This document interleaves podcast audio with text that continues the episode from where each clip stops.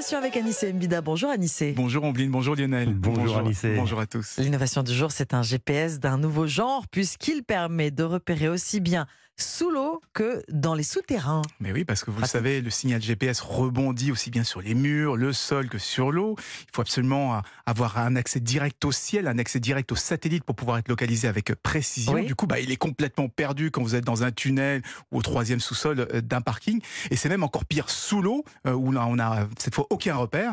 Tenez, on a beaucoup parlé du sous-marin disparu qui explorait l'épave du Titanic. Ça ne serait pas arrivé s'il avait été possible de le suivre avec ses coordonnées GPS. Eh bien, ça sera désormais possible parce que des chercheurs de l'université de Tokyo au Japon viennent de mettre au point une alternative au GPS et c'est une première puisqu'elle fonctionne sans satellite et sans ondes radio, ce qui permet de localiser un objet même au fin fond d'une grotte Mm. au milieu de l'océan. Voilà, pas de satellite, pas d'onde radio. Ça fonctionne comment? Et bien avec des rayons cosmiques, Des figurez-vous. Il se trouve qu'en entrant dans l'atmosphère, ces rayons créent une pluie de milliards et de milliards de particules, des particules qu'on appelle des muons.